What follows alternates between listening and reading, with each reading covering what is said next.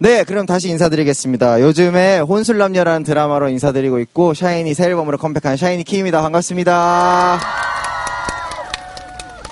제가 이야기하기에 앞서 한 가지 말씀드리고 싶은 게, 어, 제 나이를 아시는 분들은 아시겠지만, 저는 그래봐야 26살이고, 여러분들에게 어떠한 인생의 방향성이나, 뭐, 그런 거를 제시할 만한 입장은 전혀 아니고요. 그냥 오늘 짧은 시간이지만 재밌게 제 얘기를 들어주셨으면 합니다. 그럼 이야기 시작할까요?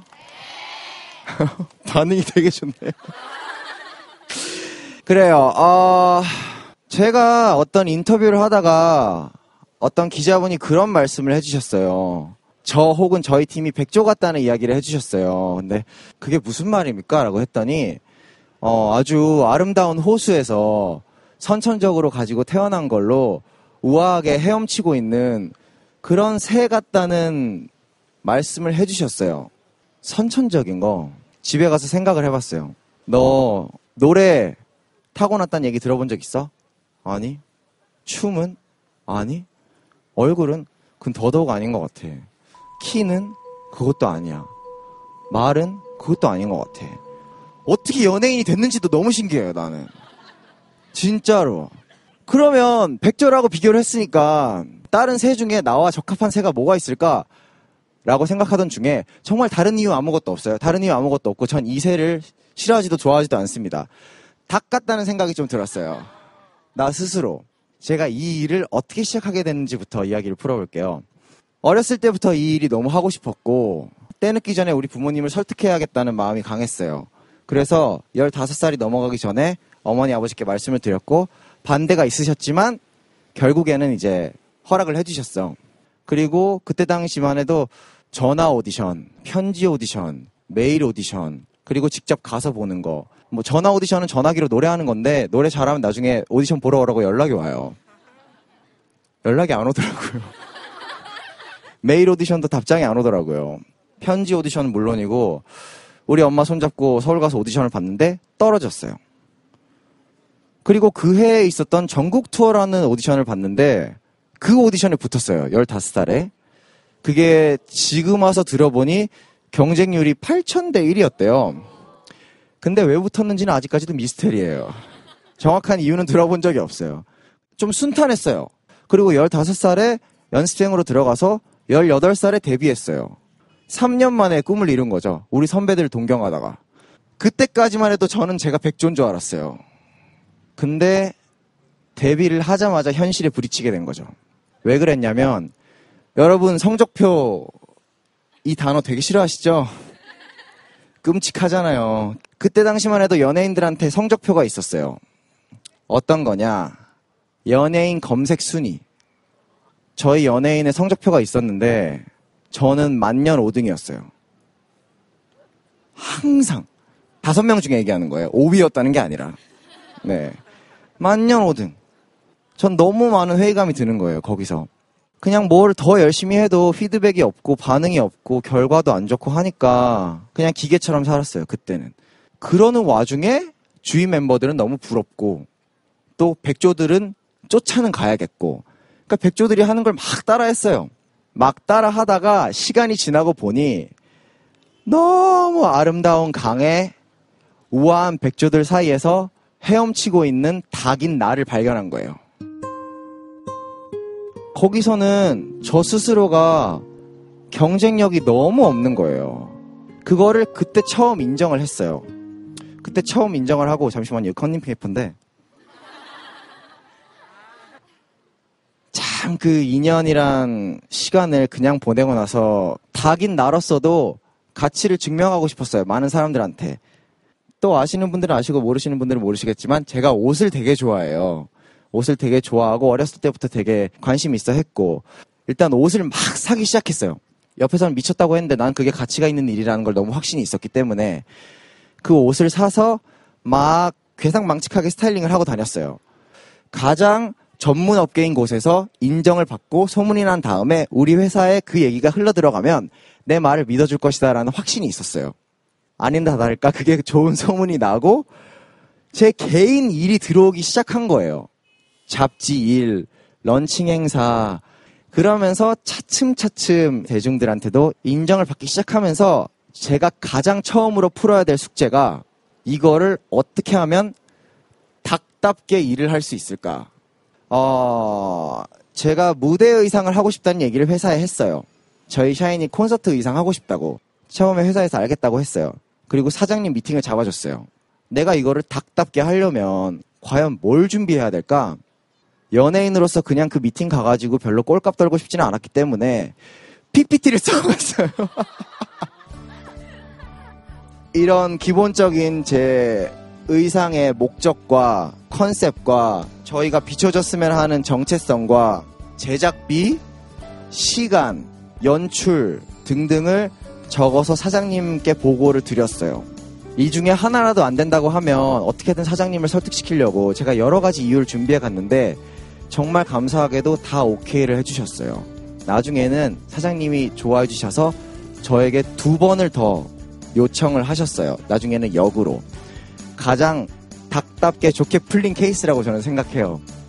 그리고 제가 더 하나 소개하고 싶은 거는 요즘에 여러분들이 어, 많이 봐주시는 혼술남녀 얘기를 좀 해볼게요. 네. 섭외가 들어오고 대본이 왔을 때 지금 제가 연기하고 있는 기범이란 캐릭터의 모습이 너무 명료하게 상상이 됐어요. 한 부를 읽자마자. 사투리를 쓰고 머리 이렇게 딱 바가지로 자르고 추리닝 수십 번씩 갖고 있는 지방 출신 금수저 캐릭터가 제 머릿속에 스쳐 지나갔어요. 하지만 대본은 표준어였고 그냥 제 나름대로 그렇게 생각을 했던 건데 미팅하러 갔을 때 제가 버전을 두 가지를 준비해 갔어요. 표준어 버전이랑 사투리 버전. 근데 저는 사투리로 그걸 너무너무 연기하고 싶었기 때문에 정말 작가님께 죄송하지만 표준어 연기를 일부러 좀 못했어요. 그러면서 사투리 연기를 막 미친 척하고 니는 막 고마 조디를 카스를 이렇게 막 번역을 해갔어요.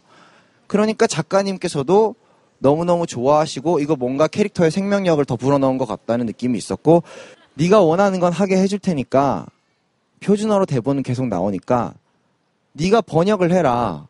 그래서 지금도 집 가면 번역을 해야 돼요. 난 너가 싫어 이런 말이 사투리에는 없기 때문에 네가 억수로 싫다라고 집에 가면 바꿔야 돼요. 그게 닭다운 점이라고 생각해요. 저는 닭다운 일이에요. 저다운 일이에요. 제가 이 얘기를 하는 이유가 뭐냐면 각 직업에는 백조와 닭이 있어요. 제가 제일 슬프다고 생각하는 거는 닭이 백조를 쫓다가 백조가 못 되고 죽는 게 아니라 닭이 닭답게 못 살고 죽는 거는 너무 슬픈 일인 것 같아요. 저는 하루라도 저답게 마음 담아서 일하고 싶었고 그게 경쟁력이 충분히 됐다고 생각하고 지금도 일을 많이 하고 있다고 생각해요. 저보다 잘생긴 애들 너무너무 많고요. 저보다 키 큰 애들 너무너무 많아요. 저보다 노래 잘하는 애들, 춤 잘 추는 애들도 너무너무 많아요. 특히 후배들은. 아무튼 그런데, 어, 제가 저답게 사는 게 저는 나름대로 경쟁력이라고 생각을 했어요. 그래서 닭 그라운드를 나름대로는 만들어냈다고 생각을 해요. 제가 이렇게 산다고 해서 여러분들께 이렇게 사세요라고 강요하는 거는 말도 안 되는 일이고 그냥 제 이야기를 좀 들려드리고 싶었고 여러분들이 일상생활을 사시다가 지쳤을 때 제가 이렇게 어 항상 여러분들께 좋은 모습을 보여드리려고 열심히 살고 있고 또 어느 한 구석에서는 이런 생각을 갖고 있는 연예인이 있구나만 생각해 주셔도 저는 너무너무 감사할 것 같아요. 전 앞으로도 이렇게 닭답게 어, 제 연예인 생활을 이어갈 거고요. 여러분들께서 많은 도움을 주시면 제가 열심히 할 수 있을 것 같습니다. 감사합니다.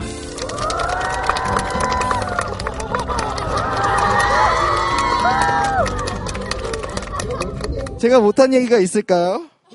어, 어, 아, 이 얘기하고 싶다. 저, 눈썹 여기 보이시죠? 이거 저 일부러 한 거 아니에요. 저 이거 상처예요. 상처인데 제가 어렸을 때는 이거 막 메꿨었어요. 근데 어떻게 해도 진짜 눈썹처럼 보이질 않았어요. 근데 제가 닭그라운드에서 닭처럼 살자고 마음을 바꾼 뒤에 이걸 안 메꾸기 시작했어요. 이렇게 빈칸이 있어도 괜찮지 않을까요? 꼭 모든 걸 채우지 않아도 괜찮은 것 같아요.